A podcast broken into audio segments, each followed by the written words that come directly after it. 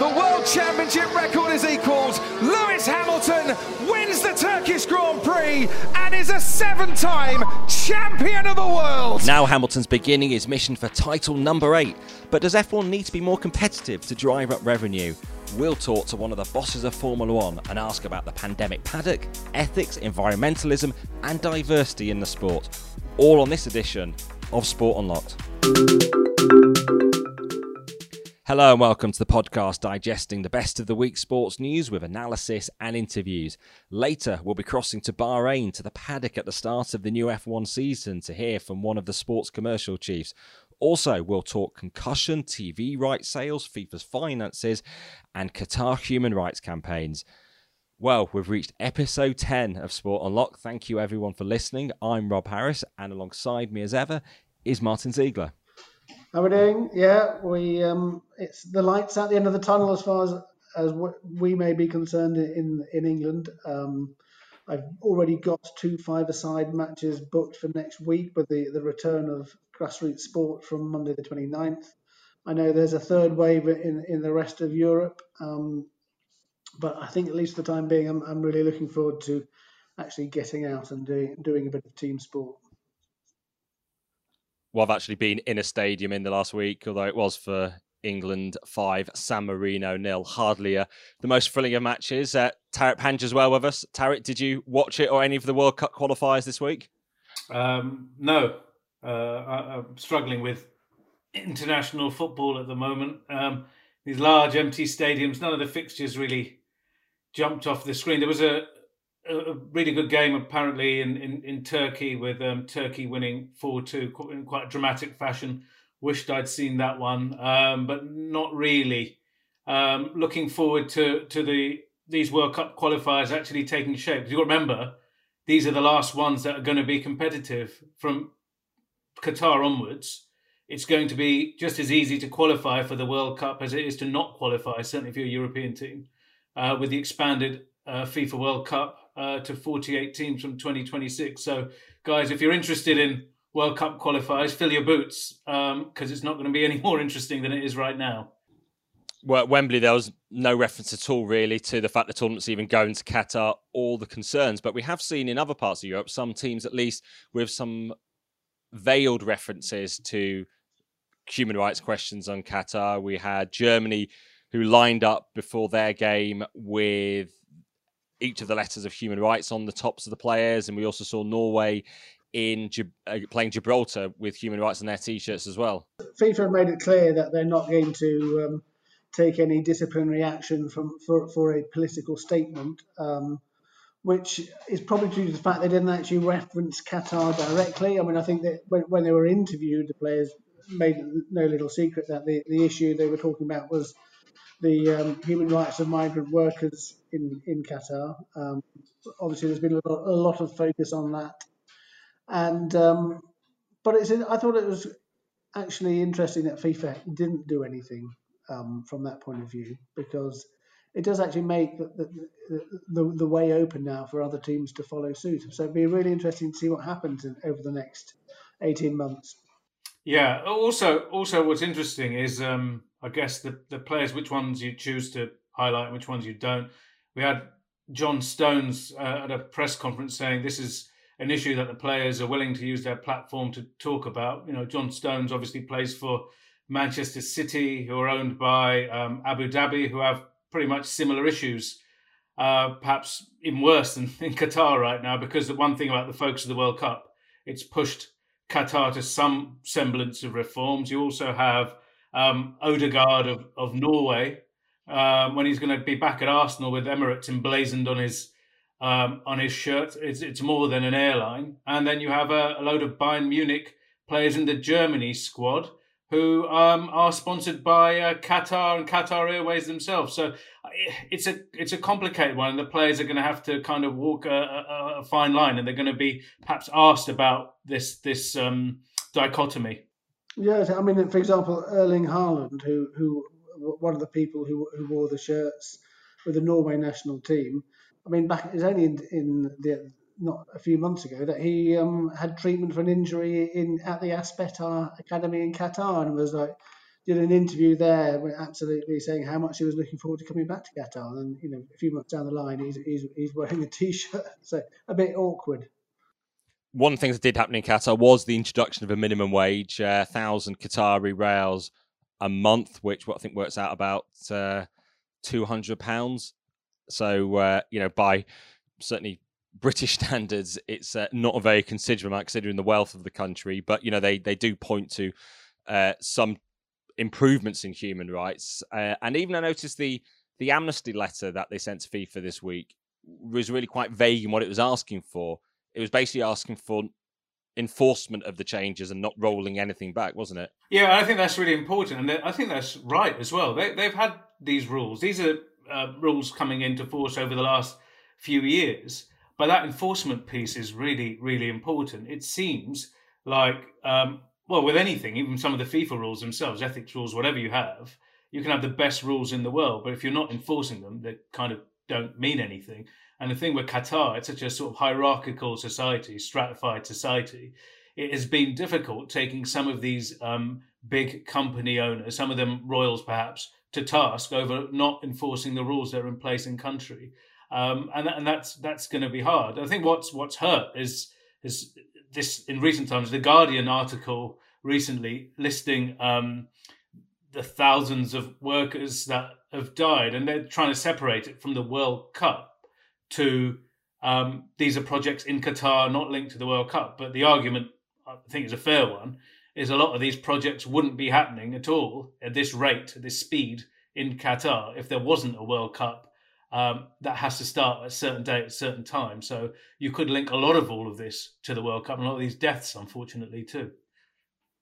And if they had open inquests for every death in Qatar, then we'd have the information on all of them. I mean, there was quite an interesting statement from the Royal Belgium Football Association, which said that it expects FIFA to keep its finger on the pulse and to keep putting pressure on Qatar to ensure compliance with the amended labour laws.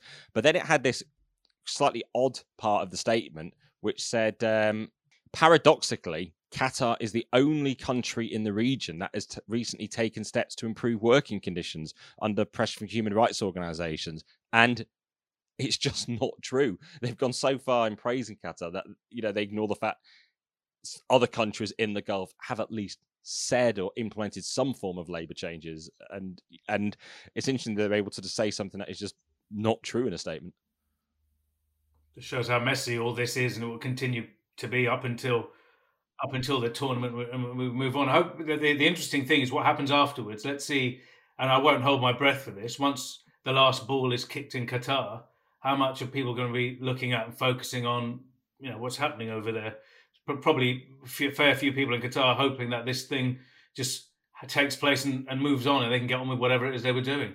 I mean, I suppose the the argument is actually is has having had the World Cup in Qatar shone a light on labour practices practices within the whole region, and I think the answer to that is absolutely yes, it has. So you know they they may have um, won the World Cup by um, slightly uh, un, underhand means. Not, I'm not saying that the bid committee themselves, but um, you know, Mohammed bin Hammam, for example, who was the FIFA member then at the time, um, has, has been stated by the U.S. Department of Justice as having um, been involved in allegedly um, payments uh, in, in in order to win votes.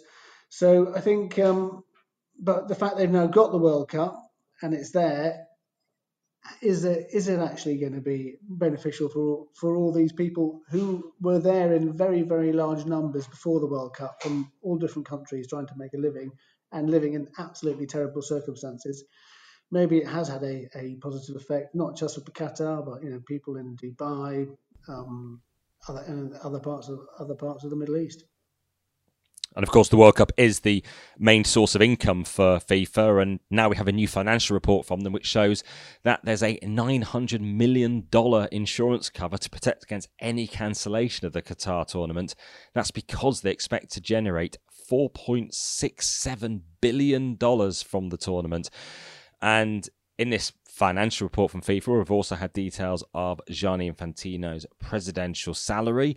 That was $3 million in 2020, including a $1 million bonus. There's certainly cash to fund it, despite pandemic relief payments to national associations reducing the FIFA reserves by $705 million. Those reserves are still at almost $2 billion. And one man who earned a lot out of FIFA over the years was Sepp Blatter. His ban from the game was due to expire later this year, but he's been hit with another suspension of six years and eight months, taking him into his 90s. And that's because Blatter and Jerome Valcke, who was his Secretary General, have been found to been awarded themselves huge contractual bonuses while they were at FIFA. So Sepp Blatter's basic salary in 2015 was $3 million, but that was topped up by an $11 million contractual bonus for the 2010 World Cup. And all these FIFA bigwigs also decided that Blatter should earn a $12 million bonus for the 2014 World Cup in Brazil. I mean, uh, Sepp Blatter's bonuses were far and away of of of, one million dollars, weren't they? I mean, we're, we're Oh, my dog's just barking. he didn't like that figure either, did he, Six? well, we do actually have some barking news now on some other football finance. It's actually just coming in from Italy, where the Serie A TV rights have been awarded for the next three seasons to DAZN for 840 million euros a year and they're calling it DAZN one of the largest sports streaming deals in history. It squeezed out Comcast owned Sky, although they could still come in for three of the games each weekend that can be shared with another provider. Tariq, this seems a pretty significant deal from DAZN. In the end, the biggest check won out, but it hasn't been easy. A number of clubs wanted to stick with Sky, even though there was going to be less money on the table for a, for a number of reasons. One, Sky's been a loyal partner all these years. It gives them a degree of certainty. It's someone they know. And for DAZN, there was some obstacles to overcome. There were lots of questions of whether it's it's got the ability to stream matches across the country at volume in a, in a place where the broadband network hasn't been great. There were issues of buffering, etc. But it looks like DAZN has been able to now convince a, minimum of 14 of the Serie A clubs, a number that was needed to get the deal over the line, that it can deliver not only on um, getting the games across, but also on its financing. The company is an interesting one. It has been the, one of the biggest buyers of sports rights across markets in Europe, in Japan, in the US as well, where it broadcasts boxing and martial arts sports. But it's not turned a profit yet. It's fact it's losing huge amounts of money every year. The most recent results available, which are for the 29 financial year, show it lost 1.3 billion dollars. That's an enormous amount and a, and a number it will want to turn around quickly. It's backed by the billionaire Len Blavatnik, but even with his largesse, even with his wallet, it cannot continue making losses at this rate. So yeah, this is a huge bet by DAZN on its future. There is speculation now that after signing these Serie A rights, it will perhaps set the stage for um, a stock listing, um, an IPO. There's also been talk for, for more than a year that it plans to be gobbled up by one of the bigger television networks. Perhaps it has a, an interesting slate of of sports rights, and it also has perhaps the best in class technology for what it does, streaming sports across um, different platforms. There is value in that, but it be it's uncertain what what's going to happen, uh, and and and for some of those Serie A clubs and for people watching, that also is a bit of a red flag. There is a sense that perhaps now is not the time to take such a risk. You don't have to look very far for for a league, one of the big leagues who have tried to go with a new partner and come unstuck. Um, France, the, the, the the top leagues there, they signed a deal with Spanish company Media Pro. There were there were fist pumps. There were there was great excitement there because they got more than a billion euros per season. Uh, this was a seventy percent uplift on what they were getting from from Canal Plus, the, the the the broadcaster that has been in lockstep with the league for two decades a move away from Canal and a move to this new company, Media Pro. But within two months of the, the new season, the new contract starting, it collapsed. Media Pro has now disappeared. The rights had to be retendered.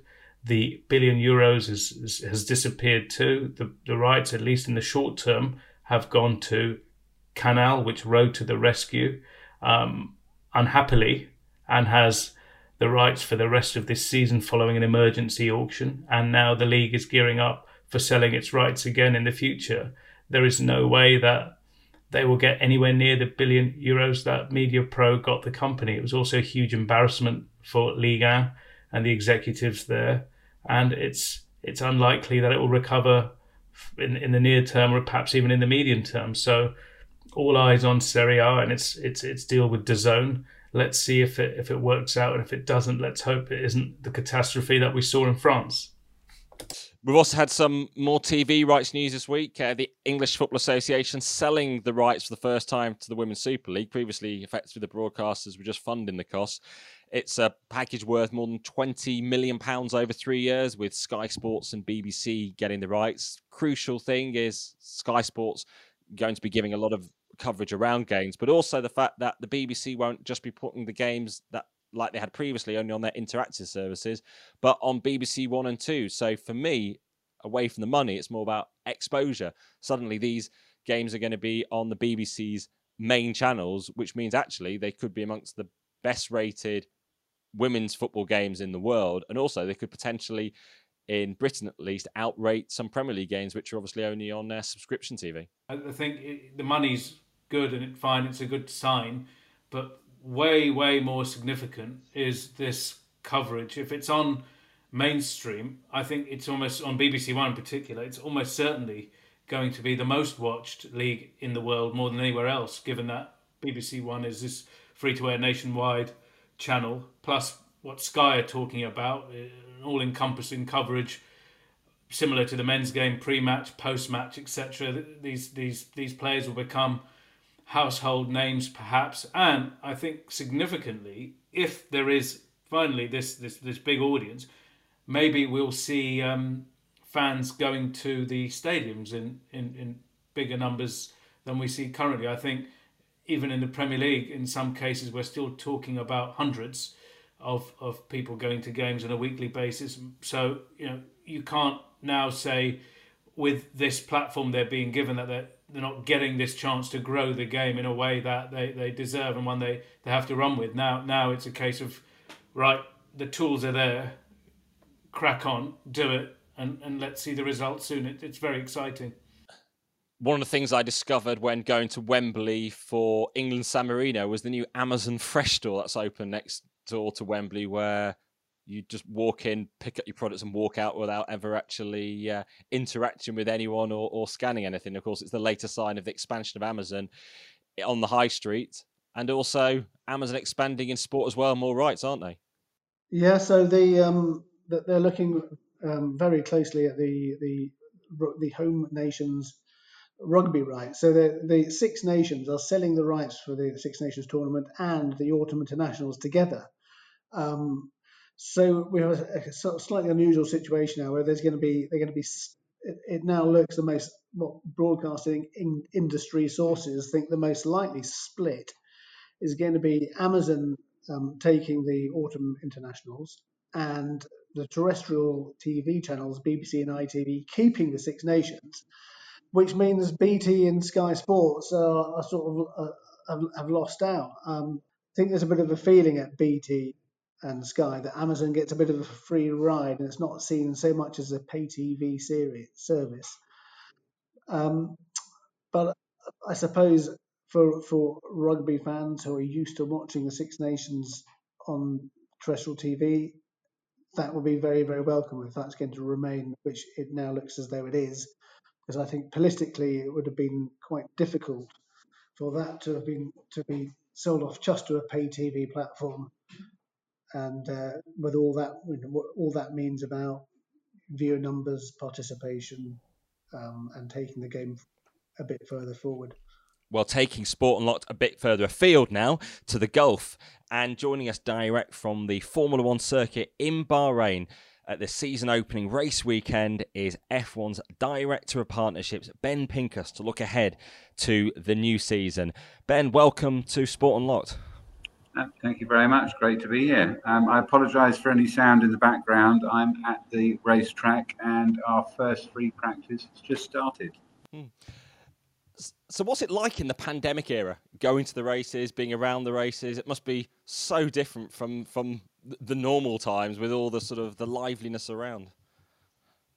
Yeah, no, it is. It, it's it's definitely very different. Um, it's um, yeah, I mean, it's yeah, noticeable. Car parks are, are empty, and there's a, obviously a lot lot less um, going on. But you know, it's it's the way we've we've got used to working. I was going to say, does it feel more like it's going to sound funny, more like work? Because as someone you know been to some of your paddocks, etc., and there's it's like a bit of a festival as well. The the atmosphere. There's all sorts of characters back in the day. Oh look, there's um, you know some musician there, a, a Premier League footballer over here, etc.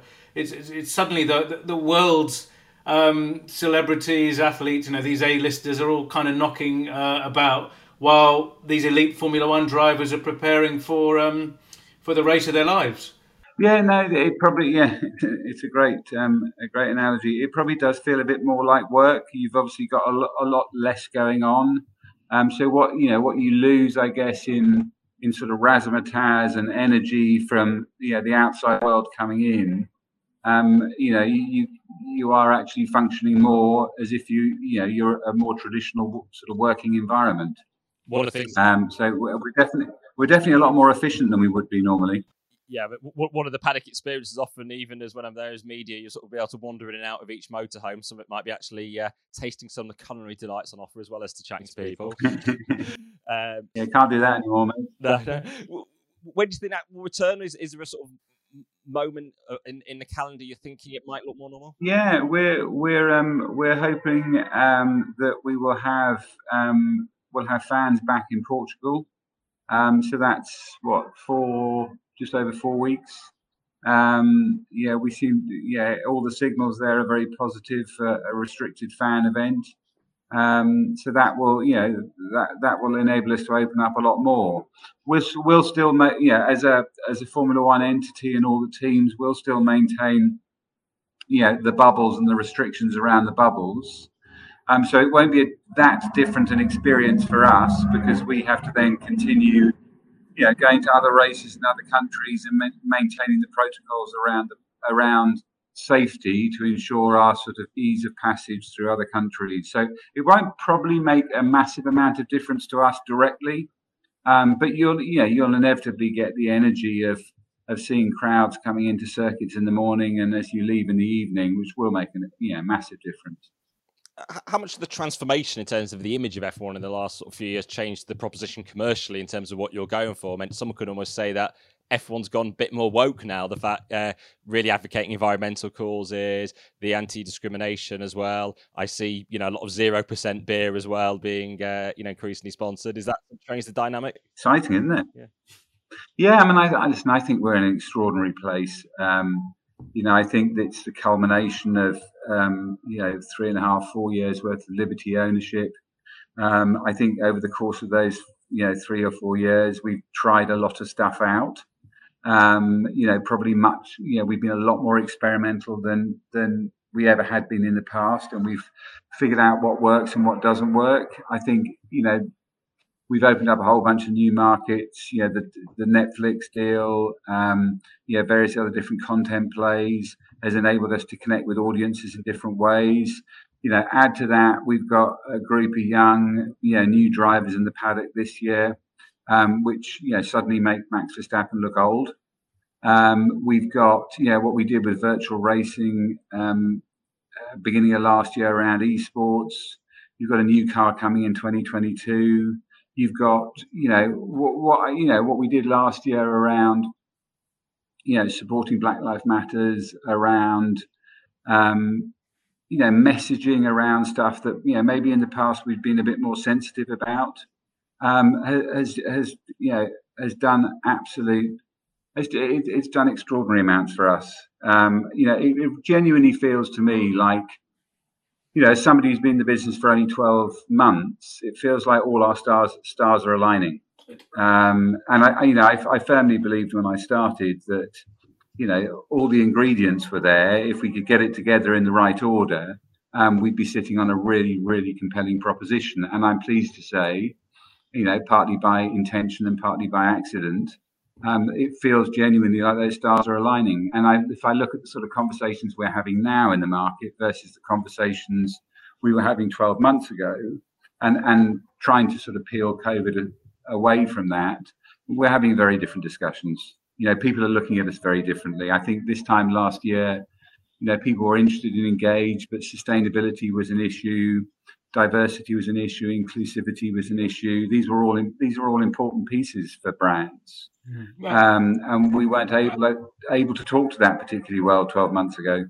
Uh, ben, to, to Rob's point though on, on those social issues, and you know, you touched upon them you, you kind of have Bernie Ecclestone sort of recently he kind of doesn't believe in some of these things. Is is there um is there um you know, we're in a kind of cultural war, they call it, you know, on social media, etc., with two sides to every argument, etc. Even when perhaps there shouldn't be uh, another side to some of these issues.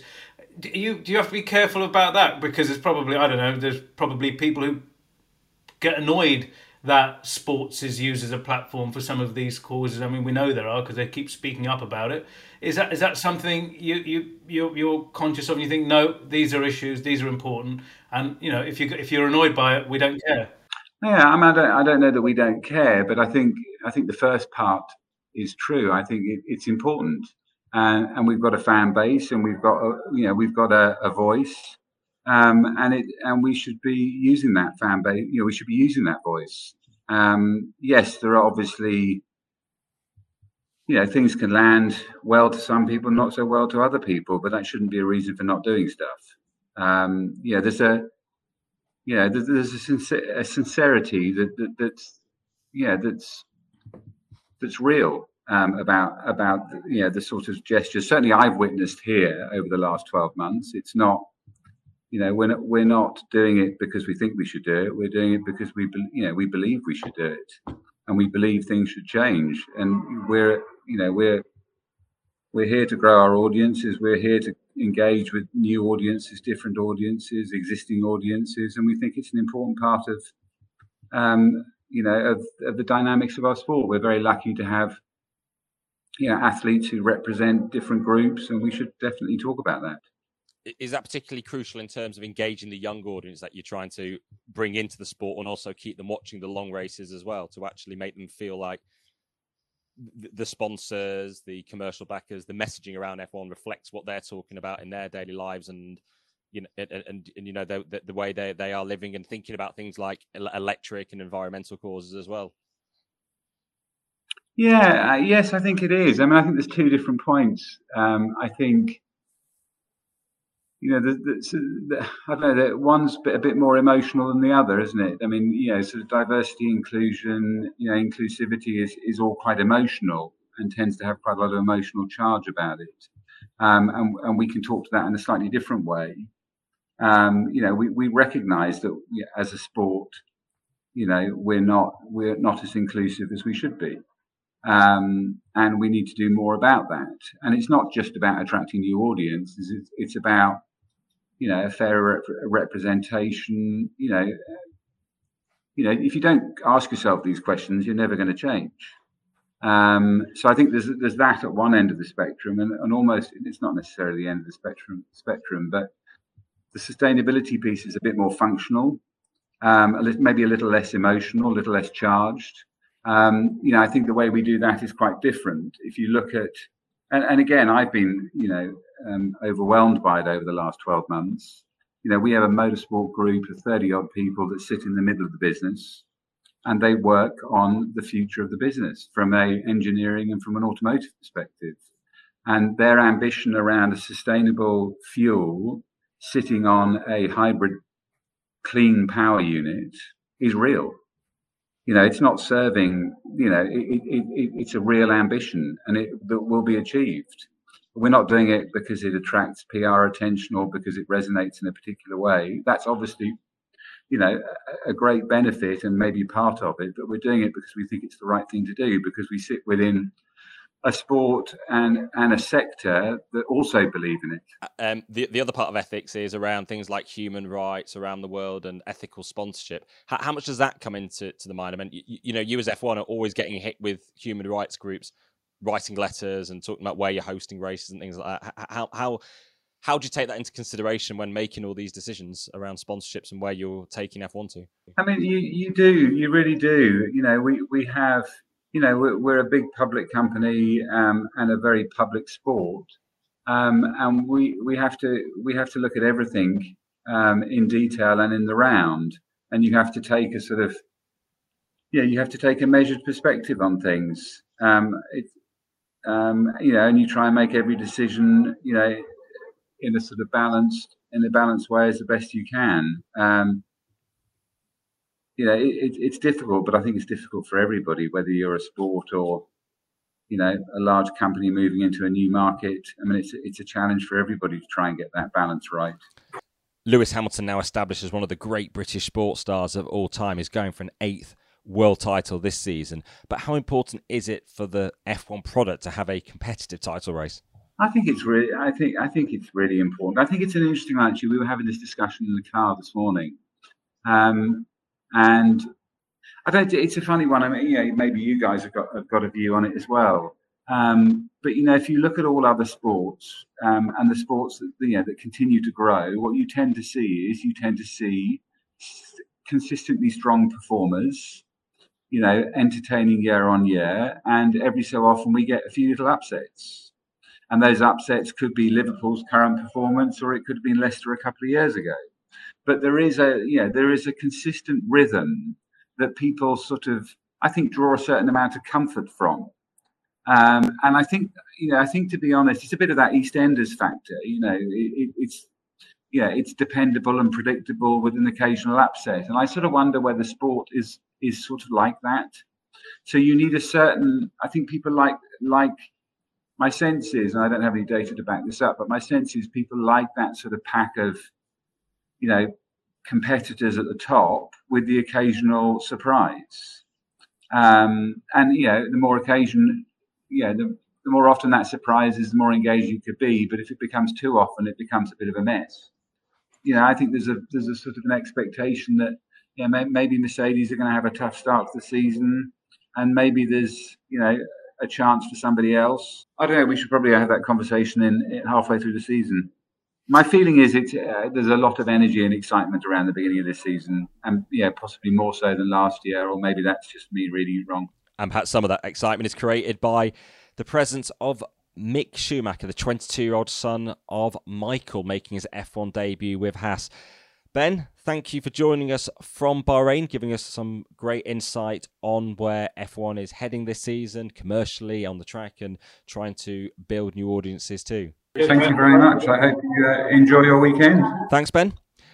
That's Ben Pincus, F1's Director of Commercial Partnerships, joining us from Bahrain from the Middle East to Westminster now, and to a hearing of the Digital Culture Media Sports Select Committee this week, looking into head injuries in sport. And there was a pretty combative exchange between the committee chair, Julian Knight MP, and the FA's head of medicine, Dr. Charlotte Cowie. It was all over Knight pressing on just how much the FA has invested on looking into head injury research, the issues of dementia in later life, which have caused so much concern let's take a listen at Knight's frustration that he couldn't extract a figure out of Dr. Charlotte Cowie. How much have you actually budgeted as an organisation for research in the last year? How much precisely? I don't know what our research budget is, um, but I think we have definitely made a commitment that, that we will go for the, the research project. You're the chief medical officer. How don't you know the research budget? How don't you know your research budget? You've come in front of a committee. I know the research budget. I know how much is. Is it because you don't want to say? Research. Is it because you don't want to say what the research budget is? Because I cannot believe that someone as eminent as yourself, someone obviously at the top of the tree, so to speak, that you do not know how much the FA spends on this research in the year. I, I, I'm almost speechless. Are you telling the truth? committed for the funds that we're already paying, so we're continuing to fund the field study. We're continuing to fund another study at Nottingham University. How much? How much are you spending? How much? We're spending exactly what we contracted with those people to spend. They asked for the money, and we we gave them the money. Um, it's not that we have said no, we can't afford anything more than that. And as I say, if you if we put this call for research out and, and the funds required are more, then it, it's completely up to us to fund that, however big it is, and to seek the money, the funding from you know from within football. Normally, when when um, when we have excuse me, normally normally when we have witnesses who, who frankly should mm-hmm. know a particular figure, and we often suspect, frankly, that they know that figure, but they're too embarrassed to say what that figure is. YouTube, uh, a pretty good recent example of that. What we do is we let them off the hook and we say, Will you write to us as a committee? I'll just put on record, I'm, I'm, I'm, I'm staggered, and I think this committee is staggered, that, that you have not come here today furnished with the information in terms of how much you're spending on research in the last year. I think it's completely unacceptable. Now, I'm not blaming you as a person. I'm sure that you, you have a very great deal to deal with at the FA. I mean, most people do, frankly. But the situation is that you're in front of a parliamentary committee. We've just been listening to people today, young athletes, who talk about their continence, who talk about the fact that they're fearful for the future and they're worried that they're going to die as a result of their sport. And you are seriously telling this committee that you do not know how much the FA is spending on research into this topic in the last year. I just, I, I, that isn't actually a question, that's just a statement, frankly, and I am absolutely appalled so, yes, we'll give you the off the hook, go and write to us and everything else like that, and we'll publish the letter precisely. But I don't believe that. I just think you're too embarrassed. And I can't blame you, because I think I'd be embarrassed. Can I, um, I'm sorry, can I just yeah, please. that in the current, current call for research, there genuinely is um, no funding limit that we have set on this. We simply want it to be the study that answers our research question. Um, and I can genuinely put my hand on my heart and say we have agreed that there is not an amount of money that we will set for this. We just want to understand what is the best study for us to fund, and we will take external advice from that. And we will try um, if we well, need to get. Well, thank, th- thank you for that, and I, I do appreciate yeah, that, and I appreciate your your good intentions. I do genuinely. I, I don't wish to be un, un, unpleasant in that respect, but you know, I, will give you the, the exer- external opinion. Julian Knight MP really haranguing the FA's Dr. Charlotte Cowie there. Martin, was it acceptable from the DCMS committee chair? Um, actually, I think there was a, there was a, a bit wrong in that committee in in um, the treatment of the FA's head of medicine, Charlotte Cowie. She was sort of put on the ropes um, over over concussion, which is which which is fine. To, you know, you can ask challenging questions, but actually, I mean, I look back at the the video. She was interrupted 21 times in 13 minutes. Um, one of her answers was responded to with blah, blah, blah. And three of the MPs called her by her first name and then referred to the other um, scientists on the, on the, as, as the witnesses by their professional titles. And one of the, Heather Wheeler, even referred to her as Love. Um, so it's interesting. This I, I, put this to the select committee, and I think they've um, they haven't quite apologised, but they say they they are inviting Dr. Cowie to respond with her experiences so that they can improve the process for witnesses in the future.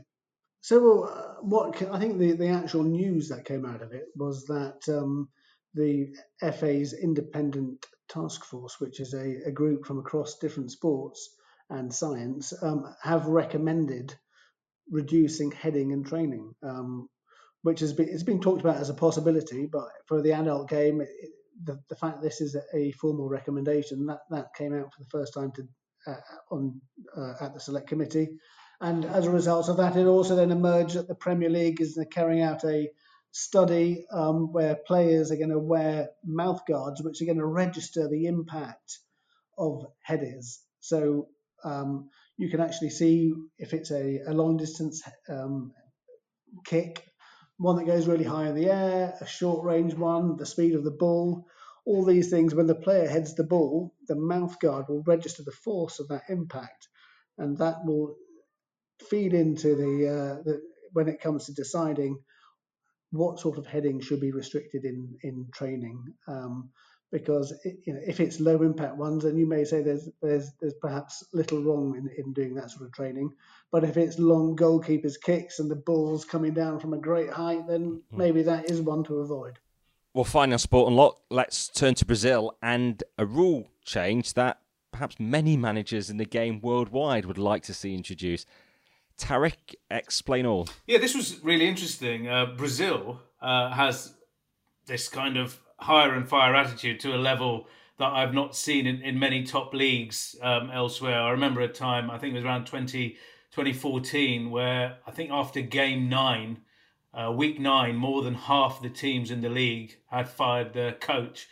Uh, so, so this week, the the Brazilian um, FA said that they voted through uh, teams in Serie A, top league, can only hire two coaches because there's a situation where some are paying four or five different coaches at the same time. Santos, uh, Pele's former club, Neymar's former club, paying seven currently former coaches right now. That's millions of uh, reais, dollars, whatever they're paying these guys in. That is wasted.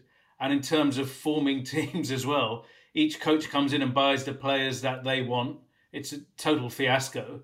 So they've decided we need a bit more um, rationality here.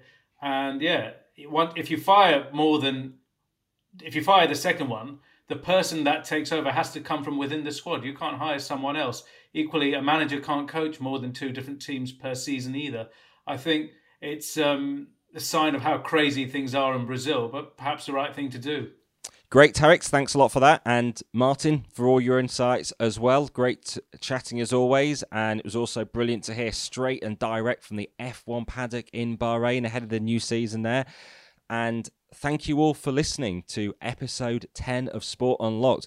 If you're enjoying us, really great if you could rate, review, and subscribe to us on whichever platform you get your podcasts on. Any thoughts, tweet us at Sport Unlocked. Also, email sportunlockedpod at gmail.com.